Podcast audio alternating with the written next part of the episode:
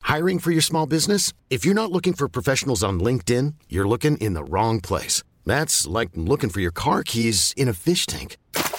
LinkedIn helps you hire professionals you can't find anywhere else, even those who aren't actively searching for a new job but might be open to the perfect role. In a given month, over 70% of LinkedIn users don't even visit other leading job sites. So start looking in the right place. With LinkedIn, you can hire professionals like a professional. Post your free job on linkedin.com slash achieve today. Even on a budget, quality is non-negotiable. That's why Quince is the place to score high-end essentials at 50 to 80% less than similar brands. Get your hands on buttery soft cashmere sweaters from just 60 bucks, Italian leather jackets, and so much more. And the best part about Quince, they exclusively partner with factories committed to safe, ethical, and responsible manufacturing. Elevate your style without the elevated price tag with Quince. Go to quince.com slash upgrade for free shipping and 365-day returns. The following podcast is a member of the Great Big Owl family.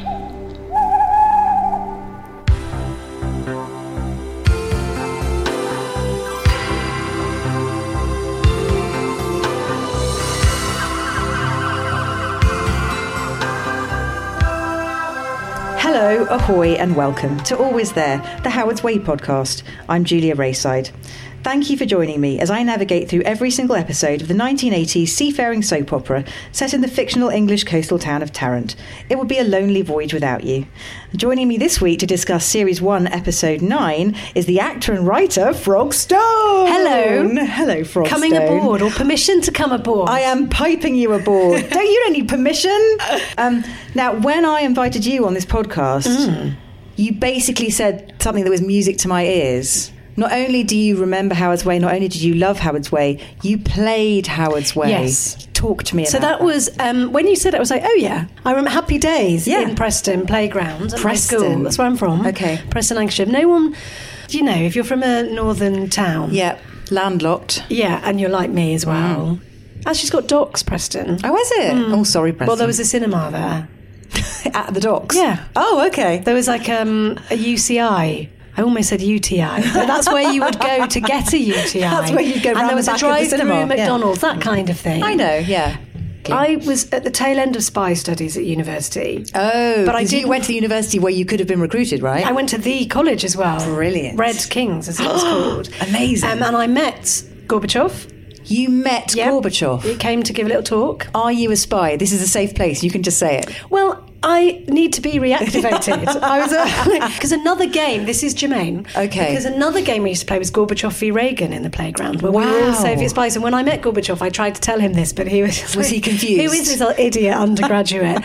he was not as interesting as you might have. Oh, that's a thought. shame. But I met quite a few interesting people. You met Gorbachev. Mm. You're now doing that face that suggests interesting people might mean someone from the cast of Howard's Way, because that's all I care about. Do you understand? Right, so back to that. So we Okay. played Houseway. So several playground, my playground games were always really elaborate, immersive drama Brilliant. pieces. So there Yeah. was the Court of Elizabeth III, which was futuristic Elizabethan.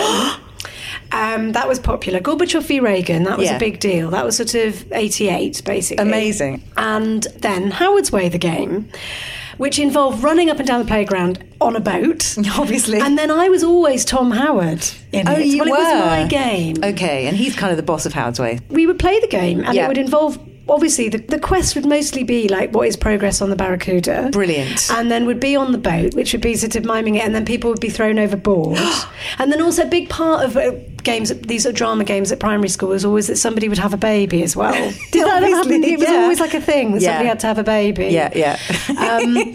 um, and I think we did try to bring in like a massive race with getting everybody in the plate, like British Bulldogs was Oh, the you know wow. the Like a idea yacht race. because British Bulldogs was always banned in our school, and we Yeah. always used to have to court. But it was also terrifying, and this concrete thing that just all these children would run and knock each other over Like wildebeest. into a wall. So then, you know, there's like we'd call it French poodles, da da da, and then once we called it Howard's Way. Nice. And that was where we were just racing. Wow. But were you yachts? Yeah, we were well, we were on a very Brilliant. big boat, so we had a crew. Okay, And got the you. funny thing is, my dad was really into boats because Hmm. we lived not very far from the Lake District, and he had a boat. In fact, my dad, who is now dead, and um, left a, uh, owing a lot of money. Oh, Just to put it in crumbs. context, he bought some racehorses and he bought some boats, and he was a teacher. Wow. So he didn't really pay for the things that you might do, like a mortgage. Yeah, yeah, yeah. As it turned out, He sounds like, if you'll forgive me, a character from Howard's Way. he would have loved Oh, to be in Howard's Way. Oh. And he watched it obviously, so I did. But I so I used to go sailing and I really, really didn't like the real thing. didn't you? But Howard's Way was more than that. The game and the dynamic, and also all the secrecy that I was so into. Because what was it, 86? So it started, we- we're in 85 at the moment. This Only first series is 85. Gosh, yeah. So I really was tiny then. Yeah. I was like six years old when Yeah. it started. I was 10. But I think what you're talking sort of like maybe sort of late 80s when you perhaps became properly aware of it. Perhaps you weren't watching it. When it I was bet they like- must have repeated it. It's like Wish Me Luck, which I was obsessed with. and we played that as well. Well, no, it ran from 85 to 90, so I imagine you just joined it somewhere during yeah, its- but when I was rewatching the episode, I mean, I sort of knew. you knew what was going on. Oh, that's Yeah. good. Some of these podcasts, I'm just explaining the plot. Oh my you know. god, no! I mean, it's I fine. remember- I don't but- mind. But the best thing was in this episode that I watched. you Uh. had a good one. Well, not just that. There was a top celebrity, former celebrity spot. I was watching and I was going, this woman's very familiar. Oh. Hey, this woman. And uh, the character's name I've forgotten, but she's the fashion designer friend of Jan. Oh right, no, because I, d- I don't know who she is, but I really Well, liked her. She's called Carol Heyman. Oh. She is alive and well, and she lives part time in London and part time in Deal, opposite some friends of mine who've bought places That's in on the Deal. coast. Does she have a boat by any chance? No, she doesn't. Oh, okay, fine. But she wrote Lady of Letters, you know, that radio thing oh and my TV god, did she thing. write that? Yeah, and she was married to Max Stafford Clark. That's a fact. I'm sure she Good won't mind me saying to it heavens. back in the 70s. And she was also in Cloud Nine by Carol Churchill No with way. Miriam Margolyes. so, because of my show Bucket, obviously she was Yes. really eager to talk to me. um, because I think they'd had quite a lively time when they were doing that, that Wow. play back in the 70s. So all it's weird how all things connect. Anyway, That is but She amazing. doesn't look like she looked in the show. Because she has this kind of strange ponytail. So she's got now she's got red hair. I mean, she's in Yeah. her seventies, so she can have any colour hair she I likes. planned to have right? really bright red hair in my 70s. I and get she's to a make it lot that of fun. And she's very clever, and I really liked her. But so I was going, who is that? You know, you just go, who is Yeah, that that, face person is in familiar. this weird dash tracksuit type disguise? Yeah. and then it, it, you know, it sort of came to me. And I was like, oh Ah. my goodness. That's completely brilliant because I really will get onto her scenes in a bit. Yeah. but I, I, I really liked her. So again, it all chimed in, but I do remember as well, just thinking of, I remember that episode because I remember the whole scandalabra of Abby's baby. Because that's what you get if you go to a Swiss finishing school. Oh. well, like you said, someone always has to have a baby. but I, I picked up as well, just on those themes about the Urquhart family, Mm-hmm. that I understood that before I understood it. The concept of the lavender marriage. Yes. Amazing. Mm. And I was like, oh, okay, well, I could do that.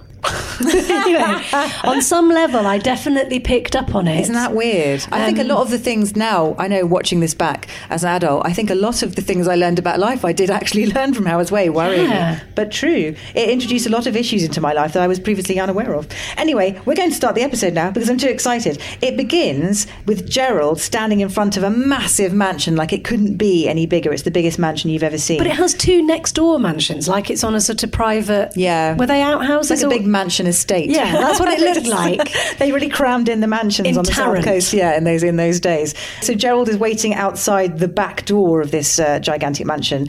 You can see he's waiting for something. He's looking at the sky. So a helicopter arrives because He's they, waiting for Section 28 to be repealed. yes, he Oh, is. spoiler. Sorry. But anyway, he's waiting for his boss, Charles Freer. They're obviously they're old university friends, but he's subordinate definitely. and Charles is the very rich millionaire, billionaire, Um, and who's like coming to- super dashing. And I also, can I just say, I wanted to often play Charles Frere, and sometimes I would double up Mm. Yeah. as him. Yeah. But also, he was like the dishy, dark haired, rich man Mm-hmm. Yeah. with a helicopter. Yes, no, he's hot stuff. He's the 80s ideal. But he's old money, very importantly. Yeah. He's old money. Yes, you're right. He comes from who's his dad? Nigel Davenport, isn't it? His, Yeah. who's his dad in later episodes. Frere.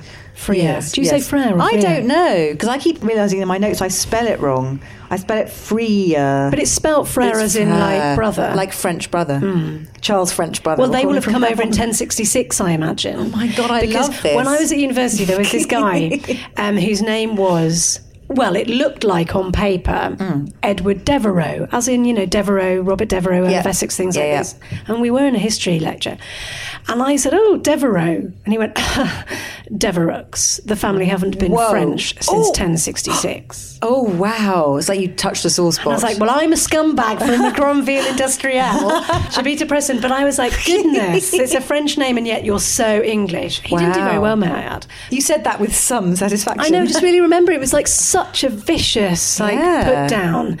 So that's Frere, I imagine. He's French, I reckon. They came over it. Norman. So he arrives on a helicopter and they film this helicopter for way too long because clearly they've got a fucking helicopter. So they film it for like an hour. But they film a lot way too long. There's a flash forward, there's a scene with featuring the woman that I mentioned, which I counted Yes. and it went on for like 10% of the episode.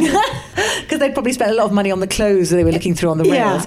But anyway, so Charles arrives on a helicopter, cool as you like. He's always either in a Rolls Royce, a yacht, a chopper. He just, he never arrives in like on a skateboard or something. Um, and he's looking for a house. So they're walking through these topiary gardens, discussing which mansion he might decide Mm. to buy because he's just breaking into the south coast with his business interests. Clearly, he's got bases all over the world. Uh, he's decided Tarrant is the next big thing to crack. And Gerald mentions his schedule for the day being rather busy, uh, including luncheon with Dalton. I like to imagine that's Timothy Dalton. it's the right era. I Snap would do my it fingers now and- if it was offered to me. Oh, God, me too. He's I- another fox. He's a complete fox. I did a podcast called Smirsh Pod, which is brilliant, and you must listen to it. Yes. And um, I did the episode that was about the living daylights, Yeah. about which I'm obsessed. And um, it was just me oozing hormones all over a microphone for three hours. It was great. Did you wipe it off afterwards? I didn't. I just left it there for the next person. Uh, so they, they spend an inordinately long time getting out of the helicopter, watching the helicopter fly away. That's a really long shot. Then they get in a Rolls Royce. But they don't even look at the house, can I say? No, they don't. He says, I'm sure the estate agent will let you look around on Monday. And it's like, why did you land here? Yes, you're It's not here. even where you're going for lunch. You're just looking at the outside. They're always, this happens a lot in Howard's Way. They, they arrive at a meeting to discuss when they're having their next meeting. Yeah. This is another one of those I situations. mean, I'd love think. to write it. I mean, it must be an Oh. easy job. Well, I did a podcast earlier in the series with Tom Price, the actor, who I believe you know. Very and we, well. And we realised that he actually, if you were casting this again, he would be Tom. You think Tom Price would be Tom Howard? Absolutely brilliant. Why wouldn't he be Leo? No, he'd be Tom. Surely he must be pushing 40 now, Tom Price, isn't Yeah. he? Yeah, so Tom Howard in this is like 42 or something. Um, so he's going to be Tom. So if you'd like to write it, I mean, we're basically, we're running up to a reboot here. Well, who am I in it though? Okay, let's think. Who'd you like to be? Hmm, well, Kate O'Mara, I guess. Fuck yes. Yeah, you're Kate O'Mara. Who'd be your Ken? You have to come back and do a Kate O'Mara episode. Brilliant. So we can discuss who's your Ken. So they spend a long time in the helicopter, looking at the helicopter, not looking at the house. And then they have this really curious scene where they drive down the gravel driveway in the Rolls Royce. Hmm. And you think, okay, fair enough. We're going to another scene now. And then there's like sort of heritage strings, like Hmm. this is a, an expensive car, an expensive house. And then instead of going to another scene, then it just stops and then it cuts to them in the back of the Rolls Royce Yep. having another meeting. It's really strange. Because that's how it works in olden days filming as well. It would have taken all morning to get that Yeah. set up. Yeah. Then they would have break for lunch, and then they would have gone. We'll just do the back of the car now. God. So Charles and Gerald then are in the back of the car, and they mention that Charles is hosting a cocktail party at Gerald's house with Gerald's wife Polly. And Charles mentions that he wants Ken Masters present at the party. And he's written about this. Obviously, Ken is nouveau riche, He's a greasy oik. but Charles Frere, Freer, Frere. Fra, knows business, doesn't he? And he, He wants does. him. He wants to keep his eye on him. He's got the land they're keen to buy. They don't like him, they don't trust him, but they are. They want his marina. Yes, so there's going to be a cocktail party. That's always something to look forward to because it's people drinking 1980s drinks in 1980s fashions in a 1980s house. Uh, there's nothing I enjoy watching more. Then we cut to Lynn, who is crossing the Solent Oh, yes, this on is this brilliant. kind of speedboat. Now, this had a real resonance for me because Oh. very, for a very short time in the late 80s, so probably actually when this was on TV, I lived on the Isle of Wight, not for very long. We were just staying with my grandparents during a, an upheaval in my dad's We're job. going to say during the war. And I was Yes, going, during the war, we were bombed out of goodness. London and we had to come to the Isle of Wight. So this is a hydrofoil, and I remember it really well because my mum, you know, she'd be working hard, d- looking after the home, and, and one day a year she'd jolly well want a day off, and so she'd go to Southampton on the hydrofoil and go shopping, and she'd always bring us back a present. It was lovely, but we always used to go and wave her off on this boat, and it's called the Red Funnel Shearwater. Yes. and it was uh, so I looked it up. You can go to the Red Funnel Heritage page and watch a video about the, all their old boats. Well, I've been on something lovely. like that because I ended up selling wine during Cows Week. Did you Oh. And staying in a house that hadn't been built yet. One of those sort of things. I'm just imagining you hovering in midair. Like, I don't, how do you stay in a house Well, that's I was not been having a built? sleeping bag. Okay, and it got was, you. I mean, it had the outside. It Okay, looked like a the house, and then shell. inside you're like, oh, it's all breech blocks and there's nothing here. But I had a nice time. Selling wine to yachty people. Cows is very yachty and posh, isn't Yeah. it? There's lots of yachty shops. well, that's why Lynn's going there to do a race. Obviously, well, so no, she is not not just a race. The Fastnet, this is a big deal, Right. And then she rides in cows, and then we get this is the whole of this program. In my memory, was just full of yachts. Finally, we get yacht porn. There's fucking yachts everywhere, like colourful spinnakers and bows forging through the waves. It's like it's properly exciting. and they have the jazzy music for that, like, do Always. Anyway, she rides in cows. She's very excited, and she meets the all-female crew with whom she will race. In I know the this is the, Fastnet. this is the sort of women's lib meets neoliberalism Yes. element. This might be my first taste of feminism. I'm not sure if I'd heard of the term before this, or even women's lib. I think I probably heard of that in a negative way. And one, and actually, Phil Norton, one of the characters in this, does go on to mention women's lib in a slightly snarky way later on. But this is like women doing it for you know each other. Yeah, It was very like, with very respectfully, with one line each that Yes. they say quietly. yeah, and they're all wearing red, which I think is very symbolic. It's like fully Handmaid's Tale. They're all in like their red sailing gear. Women. Is there a big sale yellow? There's definitely some yellow going on. there. Possibly. Again, it's very dash. This Remember is the dash tax- 1980s label, right? Yeah, and it was sort of dash tracksuits. I remember I really Dash wanted one. I think I tracksuits. had a flying suit, you know, like an all in one I know. 80s thing. Yeah, yeah, yeah, It was yeah. turquoise, which is, I mean, it could be more 1980s. You were David Icke. I guess. I just mean stylistically, not like ideologically. I don't think he was in Dash. Da- I mean, what happened to Dash, the label? They sold it in Manchester in the Kendalls, which is a house of I Fraser don't know. now. I mean, I wasn't allowed labels when I was a child, so I could only look at other people's dash and their Nike wristbands and think, you know, I wish that was me. It never was, Frog. It never was. it's okay. I'm fine Don't, now. Hmm. I mean, don't think that I was dressed in labels. so uh, then we cut to a very strange scene, which, which there is no explanation. A very frightening-looking man with like a child catcher's nose. Well, this is the whole thing of the episode. It takes Mm. a long time for nothing to come of that story. I know. Well, d- nothing doesn't come of it, though. Something comes of it. You just have to keep watching, Frog. Hmm. I can't believe you're going to end your reacquaintance with the show here. Surely you're going to watch all of it now, aren't you? Well, no, obviously, but I'm just saying in that episode, you're like, oh, here he is again. Just Mm. I know it's a bit looking- strange. There's no indication at all of who he is or why he's there. and he just looks at that picture. and then- well, I won't spoil what happened. no, well, so he checks into a hotel. He doesn't say anything. He doesn't smile. No. Now Did this he is say he's German? well, we don't know, but I say the music that Simon May chooses to score his scenes with is sort of almost like balalaikery, or there's a Russian espionage element to the Oh. music. So you know, I thought when I first saw this, I thought, oh, he's a Russian spy. Yeah, he's come to get the like secrets you, of Hmm. boats. you know, a Russian spy. And then there's a strange close up of the black and white frame photograph of the mermaid boatyard, and he kind of gently paws at it in close up, and then that's all we see of him for now. But it's a bit weird. for now, but then we see him Oh again no, we later. Hmm. see it. We see him later, but that scene is just literally cut from lovely scenes of sailing. uh, you Yeah, know, to a the- sinister arrival Mm. of a mysterious stranger. in any other modern drama, we'd have bucket loads of exposition about who he is, and someone would say, "Oh, it's Mr. Smith." I, I like that we don't know who he is. It's completely weird and baffling, and then we just leave him again. And then we join Avril and Tom, who are discussing the financial woes of the boatyard. Oh, I loved Avril. Oh, she's great. But she is kind of the most appealing, I think. I think I'd probably have sex with her if I had to have sex with one of them right now. Really, Avril over everyone. Well, Tom, but then sometimes Tom's such a. Tom and Avril probably, I mean, why not together? It's something I. Actually, they'd probably go for When that. I was working with some young people over the weekend on a radio show, Oh, God, how young are we talking? some of them were under 25. I learnt this thing about a unicorn. What? Do you know what a unicorn is? Is it like a horse with a horn? No, no. Oh. A unicorn is a person, male or female, who has sex with a married or not married, but a heterosexual couple. Oh. So a man and a woman. And I was like, isn't that bisexual? Isn't that a threesome? Like a third wheel. Y- It's a unicorn. So unicorns can be men or women who do this Ah. thing. Because somebody had been sent a unicorn icon, or whatever Right. they're called, emoji, Yeah. Mm-hmm. or whatever they are, through some Tinder app. And I was like, oh, well, what could that mean in my naivety? Yeah, well. And they were like, well, it's this. And I Now was we like, know. "Hmm, so you could be the Tom and unicorn. Avril's unicorn. okay, well, I'm just putting it out there. I mean, I know there's only Avril left now, but you know, if she's listening.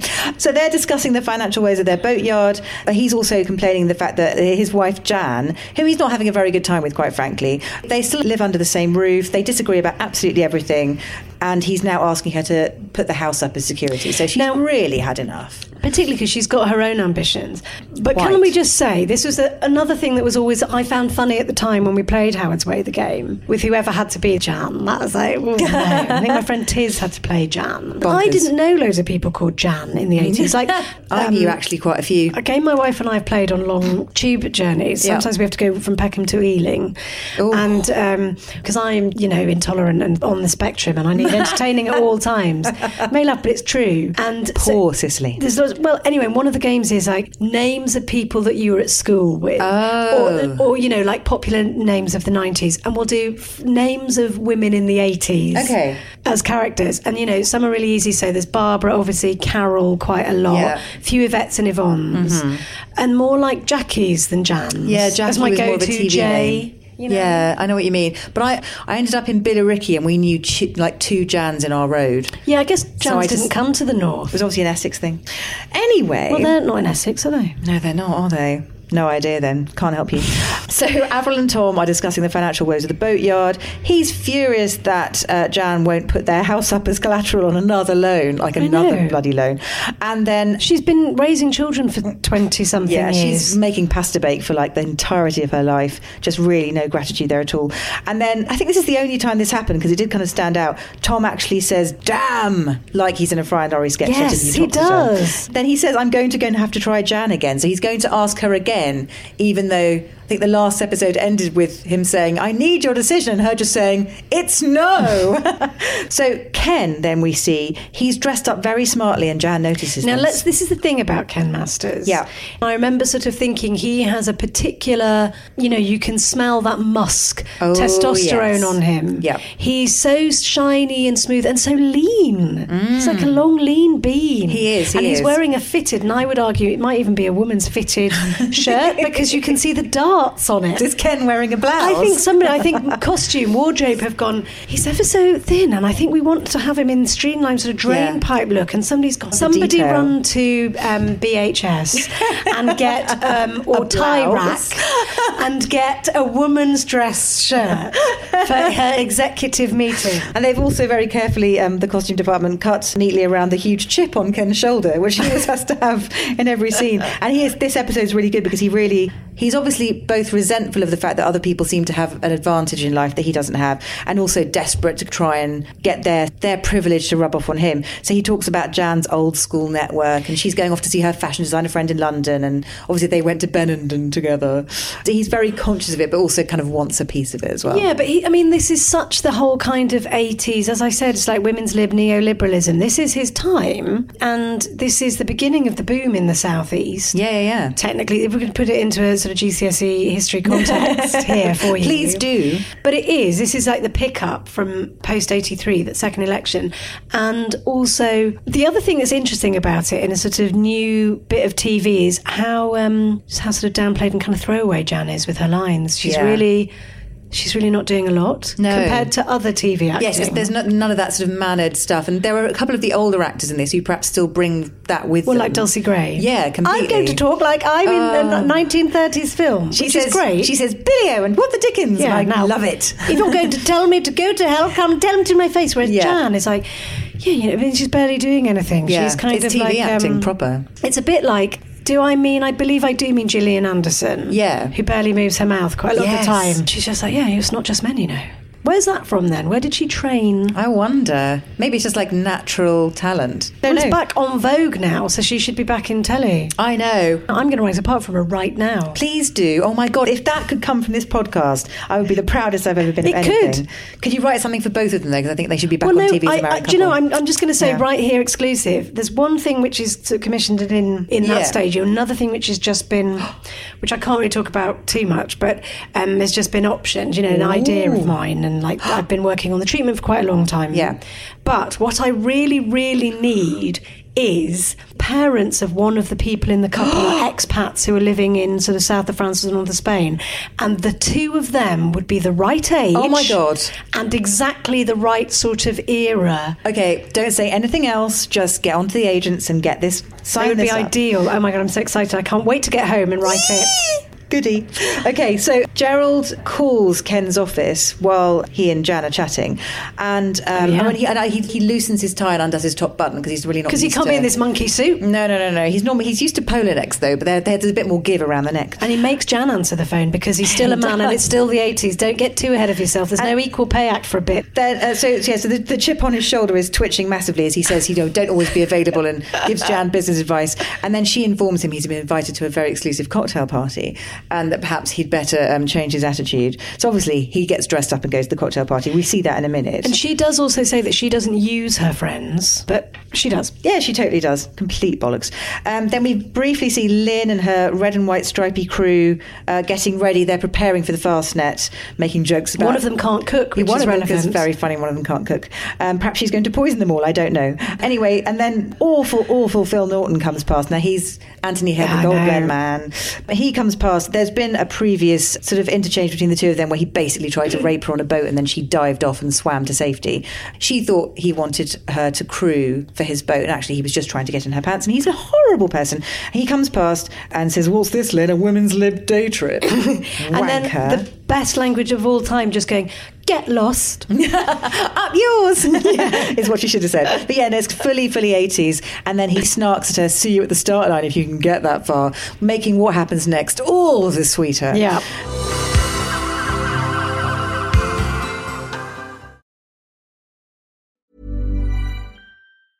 I'm Sandra, and I'm just the professional your small business was looking for. But you didn't hire me because you didn't use LinkedIn jobs. LinkedIn has professionals you can't find anywhere else, including those who aren't actively looking for a new job but might be open to the perfect role, like me. In a given month, over 70% of LinkedIn users don't visit other leading job sites. So if you're not looking on LinkedIn, you'll miss out on great candidates like Sandra. Start hiring professionals like a professional. Post your free job on linkedin.com/achieve slash achieve today. Imagine the softest sheets you've ever felt. Now imagine them getting even softer over time. That's what you'll feel with Bowl and Branch's organic cotton sheets. In a recent customer survey, 96% replied that Bowl and Branch sheets get softer with every wash. Start getting your best night's sleep in these sheets that get softer and softer for years to come. Try their sheets with a 30-night guarantee. Plus, get 15% off your first order at bowlandbranch.com. Code BUTTERY. Exclusions apply. See site for details. Hey, I'm Ryan Reynolds. At Mint Mobile, we like to do the opposite of what Big Wireless does. They charge you a lot, we charge you a little. So naturally, when they announced they'd be raising their prices due to inflation, we decided to deflate our prices due to not hating you. That's right. We're cutting the price of Mint Unlimited from $30 a month to just $15 a month. Give it a try at mintmobile.com slash switch. $45 upfront for three months plus taxes and fees. Promo rate for new customers for limited time. Unlimited more than 40 gigabytes per month. Slows. Full terms at mintmobile.com.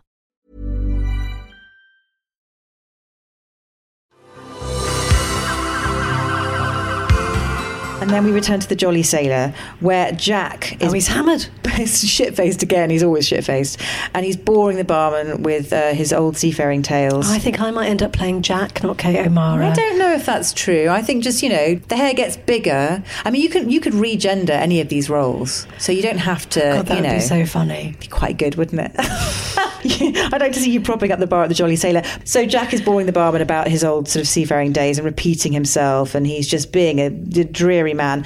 And he says something Nicely about dressed, though. Costume, you've done a good job. Oh no, he looks great. He always looks great. He's always quite tweedy, isn't he? And With his uh, blazer, shirt, Yeah. cigar, slacks. Jack says to the barman, he kind of slurs to the barman, "You didn't need assembly lines to build a boat, then, Arthur. Just sweat on your brow and blisters on your bum." Now, how you get blisters on your bum building boats, I don't know. Yeah, he's sitting down on the job. It sounds like he's dragging his ass across the boatyard like a Well, dog.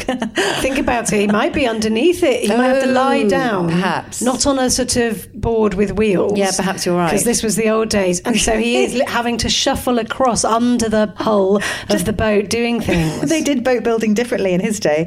Anyway, the barman is bored with him. Clearly, he is ref- well. Later on, he's actually refused another drink, which is very but unusual. BUM, I mean, is that compliance? Did somebody have to send it off? And they said, we can't say bum because it's Sunday nights. Oh. Yeah. So BUM. Perhaps. I don't know. It seems a bit odd that he spells it out, but maybe he's just being old fashioned. And then the phone rings behind the bar, and it's Kate, Dulcie Gray, checking up on him. Because obviously, no mobile phones, but she knows he's going to be at the bar. They're, they're mates now, and she said, Come on, stop drinking so much. Obviously, in this episode, he really doesn't heed that advice at all. And she calls him pusillanimous. Which I thought was lovely.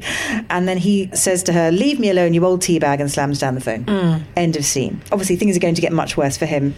And then we see Leo and Abby, who, who all of their scenes in this portion of Howard's Way are in Southampton. She's gone to the big city, which is a very scary and bleak place. It's always cloudy and it's very urban and sort of grimy and mucky looking. I mean, to, to give them their due, you know, a lot of shows were a bit squeamish about saying the word abortion back then. They talk about it. Um, and Abby says to Leo, You don't believe in it, do you? Like it's Father Christmas. And then he also has to say, oh, I really wouldn't want anyone t- to force their beliefs on me, so I shouldn't be forcing Yeah. them on, on you. but that means, yeah, he doesn't believe in But abortion. it's a sort of belief. Oh, It's nothing really to do with him, quite frankly. It's not know. even his baby. Um, and he, I don't, you probably talked about this already, of course, is Freddie Highmore's dad.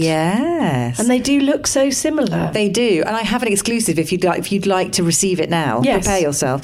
So, one of my old friends from the Guardians, he's an Australian man who worked here for a while. He's moved back to Australia now, and he interviewed Freddie Highmore for one of his movies. Australia, I believe, did get Howard's Way, and Stephen did grow up watching it.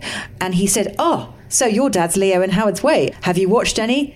Freddie Highmore has never seen Howard's Way. He's never watched his dad on TV. Wow. I just think that's outrageous. well, I've lost a lot of respect for Freddie Me Highmore now because he too. did a really good job. Yeah, I agree. I think that shows very little respect for your I never father. watch myself, I have to say. Well, that's different. But your children will be watching everything you've done, presumably, as soon as their eyeballs are ready and old enough. Oh God, I dread this day when they can watch such things. It's lovely. It's nice to have that to look but back most on. of the things I'm in, I swear in. Do you say BUM? I might have to start saying that. That'll be their first word, probably. Can't wait.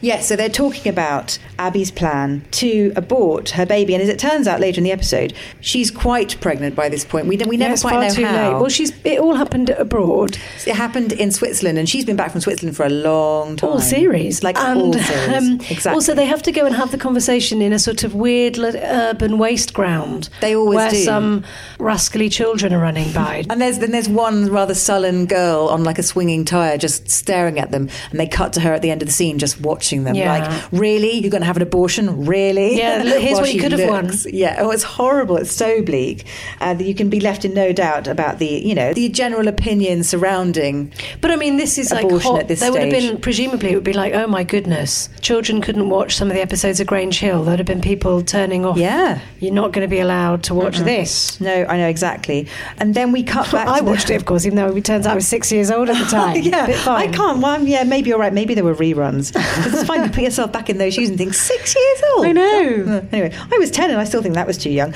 Anyway, the barman tells Jack the Jolly Sailor that he really oughtn't to have any more. Um, it's probably the first time that Arthur the barman has refused Jack a drink, and he says, "Are you refusing me a drinky poos?"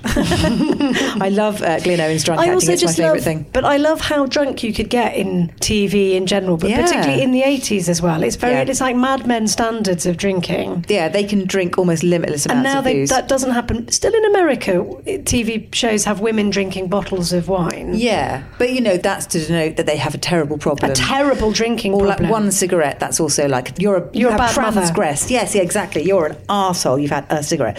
He calls the barman a miserable old twazzock and then he leaves, watched by the evil man with the Russian Oh, yes. soundtrack sitting in the corner of the pub. So in my mind, he was German. You know, Well, let's call him the German then for now. But you know, he looks like the child catcher from uh, Chitty Chitty Bang Bang. but old yeah, but like much older, and he's and got not as good at dancing. no, no. He's got a brilliant face. He couldn't play a nice character. Bet Just he got had no a brilliant chance. career, that guy. Yeah, he I probably bet he did. started out and did loads of theatre before the war. Yeah, I Glory reckon. Mm. Days of Rep. He probably gave his Lear. a bit like, you know, in The Dresser, the play The Dresser. I imagine Yes. actor manager at one. No, he never was that. And then he kept going and got some TV when TV happened. Yeah, because that face, the camera loves it. Well, the camera hates it, but the Yeah, camera and I loves think it, he you know what probably I mean? lives in like Richmond, Twickenham sort of area. Definitely. And he could be seen now, sort of Well, just. not now, I think. He's No, I, he's still alive, definitely. Everyone from Howard's Way is still alive. I can't bear the idea that any of them have gone. Well- Well, that's why I watch it to keep them alive. Okay. Um, He'd be 100 years old now. That's fine. They're fine. He's fine. He's alive. He's alive. Uh, uh, so anyway, we briefly see him watching from the corner of the pub. Again, no more explanation of who he is. He doesn't interact with anyone. And then Tom and Jan are in Tom's. I think it's a Jaguar he's got, but I'm not sure. He's got a nice. yeah, no, car. they do. They refer to the Jag. It's left over from his days of being an aeronautics designer before he lost his job. And the two of them are clearly arguing. He's trying to persuade her again to basically put their house up as collateral for a loan to keep the boatyard going because it's hit financial trouble again. Oh, but she's quite soft on him, isn't he? Because Yes, when it does seem Ken she says, is. like, oh, all right, come on, we go, why don't we get a spot of lunch? And she goes, no, Tom's asked me for lunch and looks a bit romantic. about it. Yeah, yeah, yeah. And it's, it, she doesn't often pick Tom over Ken these days, but she does say that she thought he was going to apologise for asking her to basically put their house at risk. And he's like, no, actually, I'm just asking you the same question again. Can we put the Yeah. house at risk? They're not a crisis point at this point, but she does say it's almost as if you're going your way and I'm going mine. Howard's way. Why can't they just move the apostrophe? It makes me so angry. Well, unless it's both of their ways, and we foolishly thought it was Tom Howard, but it's Tom and Jan Mm. Yes, Howard's. may- maybe that's way. our But it bad should be and we've- Howard's ways then. How it's shouldn't it? We're not- plural. Um, anyway, she agrees reluctantly to put the house up as collateral, but there's that horrible moment where you can just see the light dim from her eyes. Mm. That's probably the point where she thinks, You'll never care what I think about this. I don't love you anymore. She doesn't say anything, but he puts his hand towards her cheek and she kind of moves away, and his hand rather awkwardly hovers in and it's midair. quite big. It's got a great big hand. like Donald Trump would be terrified of Yeah. this hand, and it does. It just stays in midair as she kind of you know shrinks back from it. Meanwhile, Kate is on the warpath. She's gone to the pub to see if she can find Jack. He's not there. Oh. We know why though. and We'll find him in a minute. Then we're back to sea. We're on board the Mickey Mouse. In fact, no, we're not. We're watching the Mickey Mouse versus the Icebreaker. That's Hmm. the women's team, and the two of them are really close at loggerheads. They're sort of But the girls are racing doing really and- better then. They've got their spinnaker out. Thank you. Yes, they have. Now, is it yellow? Is this where you remember it from? Yes, that's There you what go it is. then. Okay, there you go.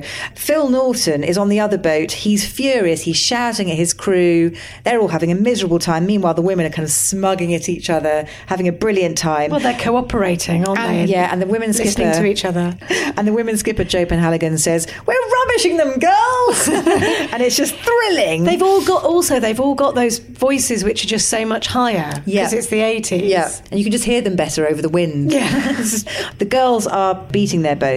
And they're all smiling and terribly jolly about the whole thing, and the men are really like, "Whoa!" they're having a shit time because they're being beaten by a bunch of girls, and quite right too. It's a lovely payoff to the awful scene a few episodes back where Phil basically tries to force himself on Lynn. Then we return to Kate, who is roaring through Jack's letterbox at his house, and then it, everything takes a very tragic turn, and she finds him face down on the carpet, you know, sort of empty bottle of whiskey in hand, unresponsive, and clearly things have gone very wrong for him. He's drunk too much. Hmm. That hardly ever happens to Jack. Normally, he can just keep drinking and driving. He can, you know, he can do all of Again, that it's the eighties. You it was allowed. people had bigger livers or something. Well, I guess they di- died younger, didn't they? yes, I suppose they did. Life expectancy was And not but they long. retired, and you know, on one hand, also affordable housing, free education, so Yeah. um, like, and no social media, no phones, I a know. better quality of alcoholic life. they spent time with each other drinking. Yeah. Then we see this is a bit curious. We see Ken giving Jan a lift to Southampton train station. Yes. And seeing her off to London. and she carries her own bag. Thank you very much. Well, yes, she does. But that's not the point, Frog. The point is there's a train station in Tarrant with a direct commuter train that goes to London. What the fuck's she doing in Southampton? Maybe the trains weren't Is she working getting that day. the British Pullman or like the Orient Express? I mean, possibly, I don't know, but I just wanted that clarifying because there's a perfectly good train where they live, so just wondering why she had to go all the way to Southampton. well, hang on. Where did she meet Tom for lunch? In Tarrant. Although I- that's not made clear, they're just driving in a car, aren't they? But he wouldn't have gone to Southampton. He lives and works in Tarrant. No one leaves Tarrant unless they need to. Well, ah, but at the cocktail party. Oh, yeah. One of the posh people who's talking to Ken Masters, and he goes, "Oh, do you live in town?" And he goes, "In Tarrant," and then he pulls Just a out- horrible, yeah. he pulls a horrible face. So maybe well, I, I thought it was considered quite the place to be. But anyway, I'm confused by the whole train station debacle. But I Perhaps. love seeing the old British rail sign. I know it's nice, isn't it? A little touch of nostalgia. Yeah. I just think graphic design back then was just better. I It think I've got was. to that age now where I think everything was a bit better back then. Not everything, but you know, gender equality wasn't, for example. But you know, the graphic design was pretty shit hot. And then um, Tom tells Averil that they've got the loan, so the boatyard is saved. Phew. They're Mm. really happy about it. Really happy about that. It's a wonder they don't just start necking in the Well, they- office. they, save themselves. They say it to the end. To Howard's Way is pretty well paced. They do make you wait for these big these big moments. Jack it wakes up in a hospital bed, clutching his head, and you think, oh, he's in hospital. But Kate moves a lot faster than that. He's in rehab. like somehow she's managed to get him straight to rehab. And she explains exactly what I would always call whenever I'm watching TV. I always call out my part, and it's a kind of little joke. I always go like, "Oh, there's the stumbling, bumbling, one-line old hag," and I'm like, "My part in anything I see and do." It's like a sort of drinking game. But I was like, well, "Any minute now, there's going to be a sort of bit of a characterful nurse come along." But Okay. no, I didn't get a part. Well, I mean, obviously in the remake, we're aiming a bit higher than that for you. for Well, I the- think for maybe our we'll new just do where version. I play all of the parts. Okay, fine. Apart from Tom Price can be Tom Howard. Can he please? Then I will be everybody else. Okay, fine. Using CGI. All right, now that sounds fine. Not a problem. Apart Like, from um, the real Avril. we, we so want- we can all get off with that. Yeah, we want her back so we can all cop off with her. She's gorgeous. So Jack is in rehab, and Kate's there telling him it's about time. It's he- acute alcoholic poisoning. Jack. That's right. He's poisoned himself with whiskey. And you can choose now what to do, can't you? yeah, so he's allowed to leave, but he doesn't. He stays, uh, perhaps a little shaken by you know the collapse he's just experienced. And then again, we see the evil man with the child catcher nose, the German man, possibly, um, and he's suddenly taken the photograph of the mermaid yard out of its frame and set fire to it in the hotel bin. Having lovingly stroked it before and sort of reminisced, now Mm. Yeah. he's burning it. Can you remember what happens? with I can. him? I know who he is now. Yeah, Oh, so I've is he remembered, Russian yeah, then? yeah. No, And he's not German. no, he's just a guy. I can't reveal who he is, but he's yeah, he's just some guy. I presume who's it, I come can't back see. from I the can't past. Mm. remember. Yes, it's from the past, and that photo holds some secret. Sad significance, certainly significance. And does he have a yeah. claim to the whole Well, land I marina? can't That's really what I vaguely remember. divulge Then. that. yeah, he's, he, he has a Isn't it? connection to the boatyard, and he's it doesn't like Jack very much, uh, and it's explained why in later episodes. They're old enemies. You don't have yeah, and you don't have to wait that long to find out. In fact, that plot line is pretty much sewn up in like two, three eps tops. There's Like, nothing it's- better though than an old enemy coming. I back. know, I know, and it's but I, I, again, I really like that they don't explain who he is. He just he just lurks in the background, looking German. Yes, and again, that music accompanies everything he does. He burns the photograph. We've no idea why. Well, we do. We have some ideas, and we're on tenterhooks to find um, know, out. right? Also, burning things is such a thing from telly and also in the olden days because you can't do it now because of fire alarm. But I remember at university once burning something, chucking it in a bin, Okay. and I sort of did it in that dramatic way of going choo, and then you know putting it in a bin, a metal bin. Yeah, to watch because that's it. safe and that's fine. Well, no, because obviously there were fire alarms that were linked up and in the university building, and like the fire people turn up, and the dress rehearsal is, has to be postponed, and all of this business. Oh, no. But I was just when I saw it, it immediately brought that memory back because I was thinking you never see that in TV programs No. now. Evidence is never burned. Never. And then Leo, this is my favourite scene in the whole episode. Ah. So because Jan is staying in London tonight because she's off on a fashion buying trip. Using her friends. Absolutely. Leo is then haplessly, hopelessly trying to make lentil casserole for the family But he's, dinner. he's really earnest because he's like trying to be like a new man. He's and, uh, always so earnest. But I, was- I don't really know. He just drops it. He's just so shit. So he makes lentil casserole, which just sounds disgusting anyway. And it's one of those things as well where it's like men trying to do things, but oh, oh, they can't be trusted. You go- Yeah. it's funny that, isn't it? Because the way in which men can't be trusted is because they're so cat handed I know. that they're dropping a thing. So why they then should be trusted with government, politics, and war? I know, right? And medicine and business if they can't actually hold a hot Yeah. casserole dish. This whole episode is like it's just a cheerful reminder of everything they can't do. They can't win races in boats. They can't cook fucking dinner. Anyway, so he drops it all over the floor. The whole thing goes in the bin. He offers to make savoury rissoles. I don't even know what they are. it sounds disgusting. It What sounds are like they? risol sounds like a, some sort of arse part. I don't think he eats vegetarian at home, but you can tell he wants to be vegetarian when he finally moves out. And He's also into Greenpeace and Can you, know, get sweet rissoles? don't know. What, e- what's even in one? Somebody write in and tell us. Yeah, please write in and say at always their pod on Twitter. What the hell is a rissole? And are vegetarian ones nice and even worth bothering with? Anyway, Tom suggests they eat out. Job done. That's very sensible. They're hopeless men who can't cook for themselves. Well, they Then- go to the pub, presumably. Yeah, I- I expect or maybe they go to the a Jolly beef eater. Sailor. Or perhaps a beef eater. although they'd Or a little probably have- chef. probably have to go to Southampton or the motorway for that. And nobody leaves Tarrant, so that's impossible. Right. They'd go to the Jolly Sailor and have some chips in a bowl. Then we go back Scampi, to- Oh, scampi, Definitely. Oh, have scampi when you go. Oh no, if I can, I will. Definitely. and the shandy half. Yes. Oh, I can't wait. I hope it's sunny so we can sit outside freezing like they do on the show. Then we go back to the, the deck of the icebreaker, the boat that Lynn's on with her all female team. Ah. Terrible. And she's just being capable and a team player, and, and it's awesome. And then we go back to Jan, who's now in London with your friend. Yes. As it turns out. So Sonia is this amazing fashion Sonia, designer. that's it. Sonia and Jan used to go to school together.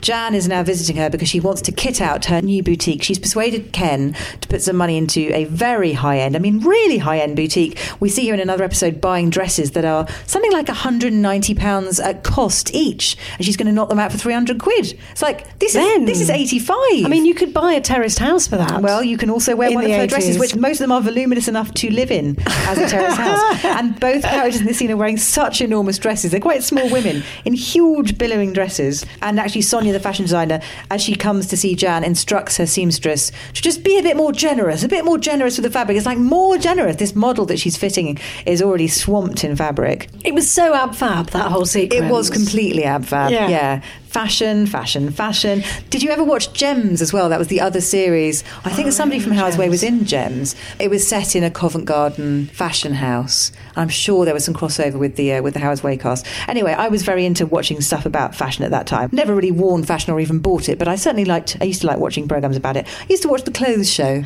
Well, yes. No interest in fashion. For some reason, I really liked the clothes show. Yes, Can't and the explain close why. show wedding of the year was always at Easter holidays. Mm. Oh my god, I'd forgotten about that. And like, up until Memories. quite late, up until the mid nineties, Yeah. late nineties even. I late do think they 90s. should bring the clothes show back. yeah. There's nothing on TV that and they never tells you Mm. what to ever wear. did, and though they could have done because it went off. They never ever did a feature about Rain Max and Macintosh's to Return of the Mac, which I always they I- missed a trick I there. Oh. practically wanted to write in to points of view saying, "Come on, It's okay because Lorraine could do it on her ITV show, or this morning could do that quite easily. No. They have fashion spots still. yeah," but they have like Write in all- and say to them. Here's a you know no, they're not what I want. I Okay, want the fine. full thing with Jeff Banks and the other one. What was the woman called? Oh, Karen Franklin. Oh. Yeah, I liked her. Anyway, I think Karen Franklin's some brilliant campaigner now for sort of like sizes. You know, like can we What, just have make up like some bigger sizes? Norm bigger size. Can everyone have the same size? Can we? Can you make more sizes? Just sizes.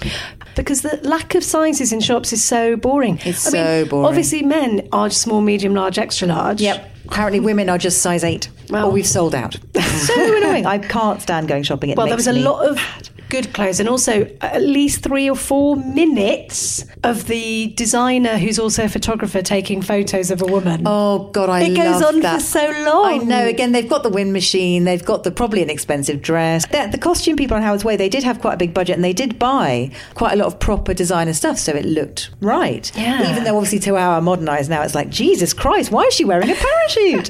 so there's a bit of fashion business. It's very ab fab. And then my favourite solitary shot of this episode, we cut back to the Mermaid Boatyard. It's very rare you get this shot. I I don't think I've seen it before or since.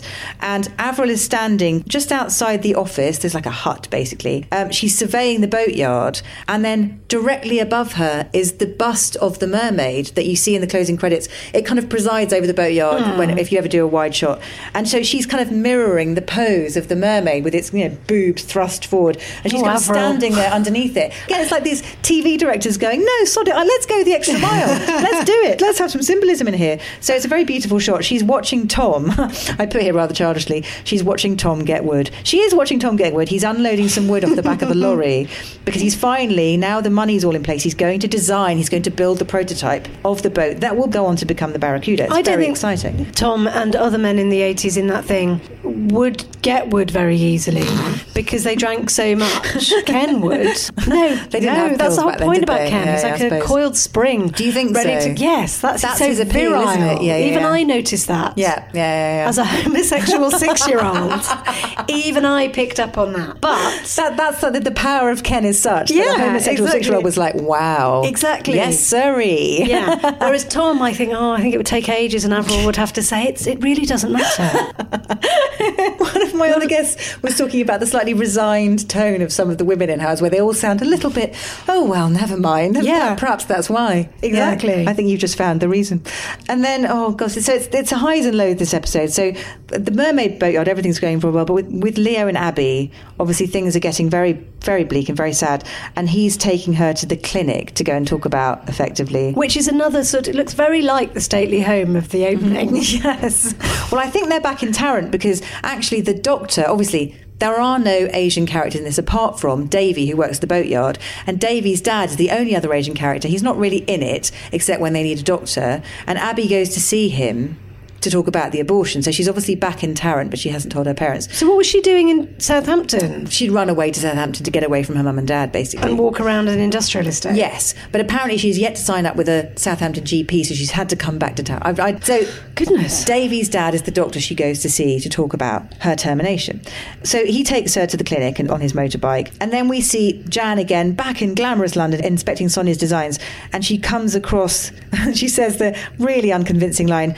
Sonia, these dress designs are quite stunning. Yeah. And she waves one above her head. And it turns out that's not Sonia's design. That is a French designer. He was also the photographer. Yeah, and his name is. Can you remember his name? Mm, It's the Frenchest name in the world. Jean-Jacques Nearly, Rousseau. it's Claude Dupont. Oh, Claude Dupont. Claude Dupont. But just to say that the designs, what was that 80s toy where you could do designs on a wheel? Oh, like a um, fashion I wheel. had one of those. Like a It was spirograph. called a fashion wheel, wasn't it? yeah. or something like that. I And- had that. Well, that's what it looks like they've done it on. Somebody, an art has gone, "Whoa." they've gone on their kid's fashion wheel. there's probably like a real fashion designer now bristling. Uh, and I was saying that because they probably they probably did get a real fashion designer, but it is it's very cliched, kind of like there's massive like triangular shoulders Yeah, and then and little tiny terribly thin waist, waist. And a hat. Always a hat, like a box, some kind of box hat, and like sort a of cake box. pointy shoe feet. Yes, no, you couldn't. That walk is on. fashion wheel. like Vic Reeves when he's floating through Yeah. the air, being Lloyd Grossman in that sketch. Yeah, yeah, bong.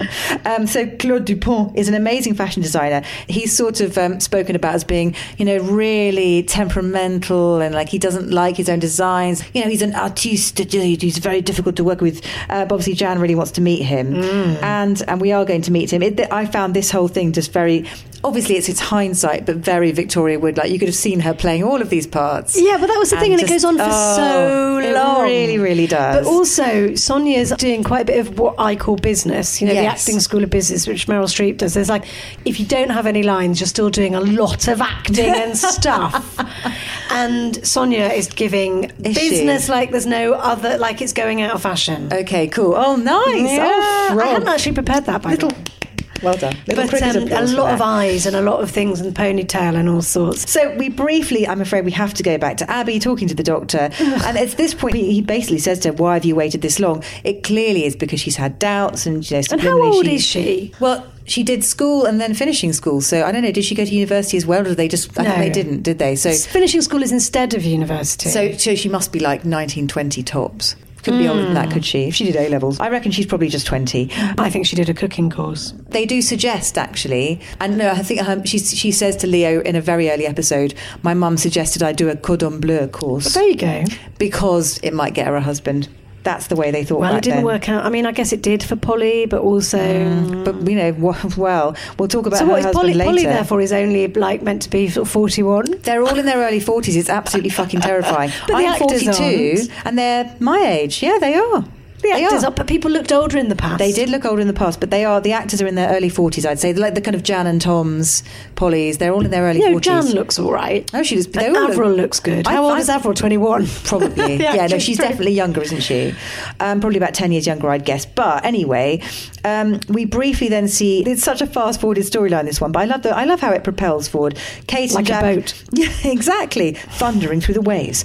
Kate and Jack are then walking in the garden at the rehab centre, and he sort of says that he probably, he probably will stay, and she's trying to be a pal and she's trying to keep him on the wagon. And then we go back and see Claude Dupont uh, shooting this fashion shoot, this kind of sh- woman wearing some kind of foil back so affair. long. It goes on for ages. Again, they have got the wind machine, and you need to see him in action. And he is simmeringly gorgeous, But very, quite very gentle. French, very, very French. But he suggests that he and Jan go for dinner, and if your friend Sonia's waggling her eyebrows Yeah. like crazy, like go dinner is it? And then Jan's like, yes, I'd, I'd really like that. again, very, very, you know, She's very- holding back, yeah. she's quite mumblecore. She is. I Um, like that's that. what I'm saying. Well, that's what she, you know, um, she keeps it on the down low. and uh, but she's really blown away by this guy or Yeah. the wind machine, one of the two. Well, who wouldn't be? He's gorgeous. But also, I, mean, I don't think he could be more French. And obviously, I, I knew the actor playing him wasn't French, but I didn't realise how not French he was until. He's from Tyneside. Yeah, yeah, yeah. If you know, if you Google, um, he's called um, Malcolm Jameson. Lovely actor, still very handsome, the most Scottish man on earth. he's very, Malcolm very Jameson, but- Scottish. He's, he does like performance poetry and stuff now. He's really there's some really interesting stuff on YouTube that he's uh, he's presenting. I couldn't find lots about him. Anyway, back at sea, uh, sailing music, sailing music, wind, wind, wind. Um, Lynn, I just noted here, has matched her hair bobbles to her red sailing outfit, which Excellent. pleased me greatly. And then suddenly, this is just fantastic because they're just so bloody tough. These women. Suddenly, something whips round, a a rope flies loose. A member of the crew uh, flies overboard, and the skipper, Joe, says, Take the helm, Lynn. I think I've broken my arm. but, like, not in any pain at all, clearly. but somebody's just- like in the water. So one of the crew goes overboard and Leave the skipper. her. I know, it's like we're, we're in a race. Let her die. Let Dead her die. weight.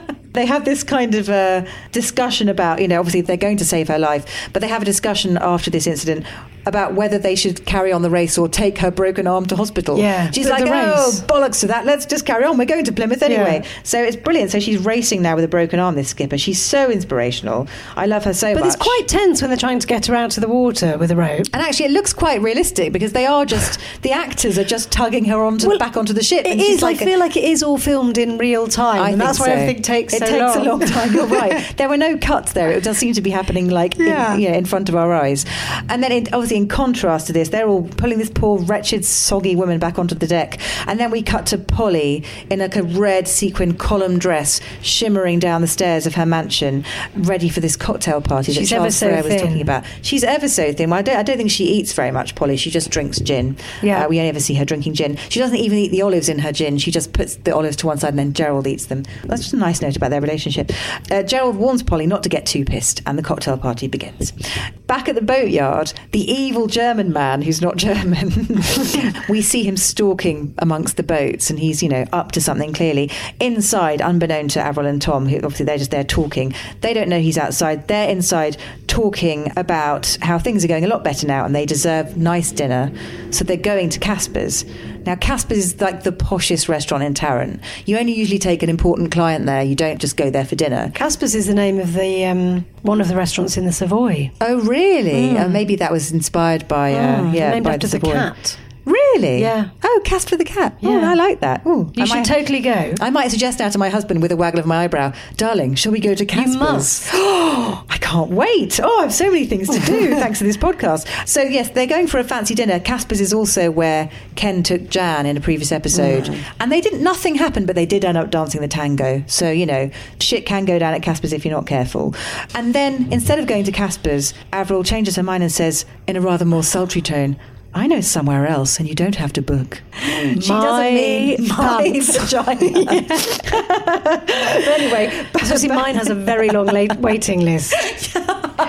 Like uh, the fat duck, obviously. You, the, the book's open three months in advance. You really need to call on Monday morning at nine o'clock. and door security. Um, And you need to bring photo ID. Then we go back to the cocktail party and we meet a very important character, although he's never really given any kind of backstory, save for he is a banker. But Sir John Stevens is a big character throughout the rest of this series. In fact, Yes. throughout the rest of all the series. Um, I think he might die right at the end because he's so old by Oh, because then. uh, he's so rich, I thought you were going to say. Well, so rich and so Or old. no, maybe he dies on Black Thursday, Friday, Monday, whichever it was. Oh, 87, maybe he the crash. does. Yeah, no, I think it's natural causes. He's like he's. I mean, even by in '85, he's fucking ancient. Yeah. So he's sort of like this huge pair of bushy eyebrows and a dinner suit. Ken, obviously having been invited to this party, has pulled out all the stops and is in this really kind of OTT white tux, Mm, Which is wrong. he's in. A, it's, it's a Caribbean. That's what that's called. because everyone else is in black tie. Yeah. Well, and it's he's in- interesting the history of from white tie to black tie. Oh. But again, it's another Is it? Americanism, the Okay. white tux.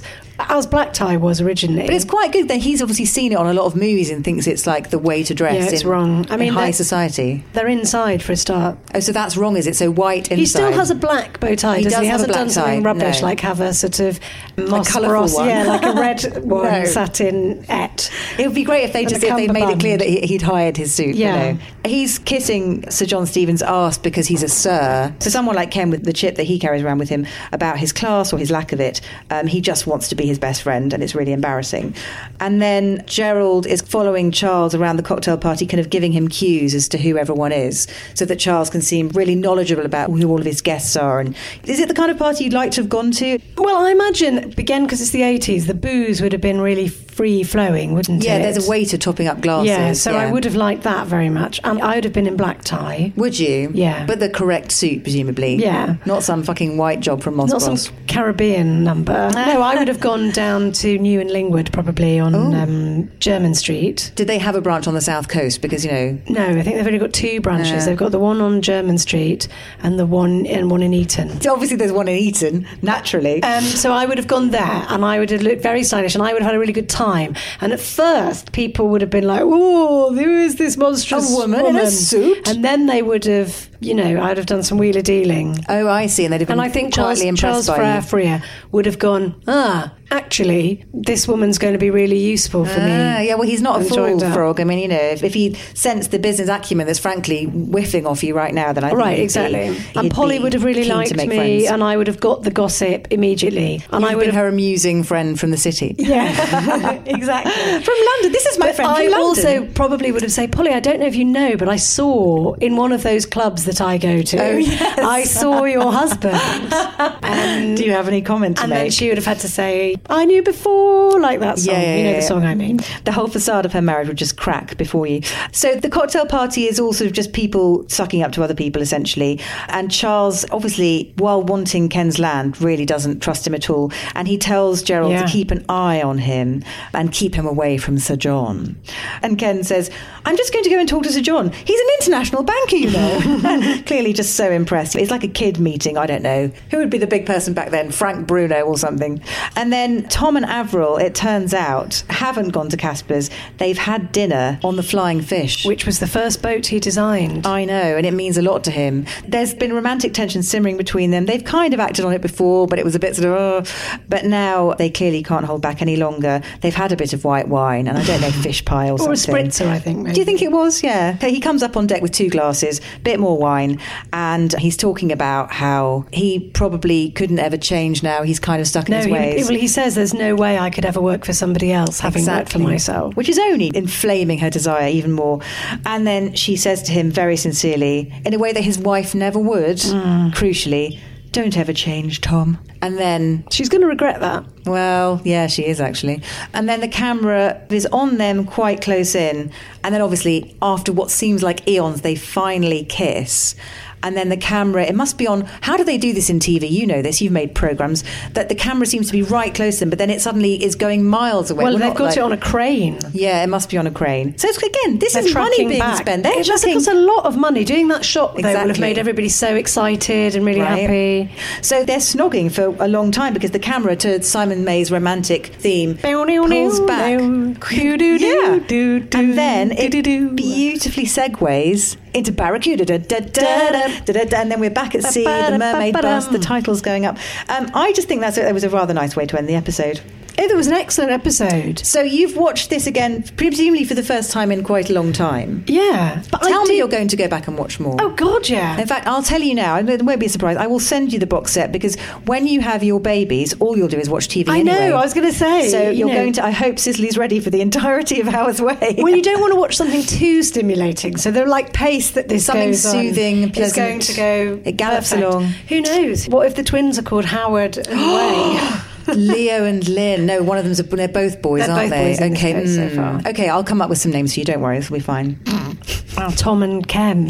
Tom and Ken. Now, if if you could call a baby Ken, I think I'd give you a prize. Oh good, no, we won't be doing that. But Kenneth. Kenneth. Okay. So anyway, now this podcast has a long and proud history, nine episodes, of the guests, well, I ask my guests if they wouldn't mind writing and singing their own words to the theme tune as a way of playing us out. Are you, Frogstone, prepared to do this? I am, though I did it, you know, just sort of a stream of consciousness inspired by the episode straight away, but trying to get the scansion right. And I did notice you said, oh, just one verse, but I've kind of done it all. If you've enjoyed the podcast, I really hope you have, then come and find us on Twitter at Always There Pod. It only remains for me to say, Frogstone, thank you for being always there. My pleasure. Howard's way. He always gets his way. No way he ever could work another way. Jan, his wife, chooses another life. She's into fashion design. She's a Thatcherite too. It's the 80s and the secrets beyond the boatyard. And in the end, you will see why they all love the sea. Ken Masters, I told you it was long, is Nuverish, you know. He's no Charles Frere, he has less hair and illegitimate kids. Fade out there. GreatBigOwl.com.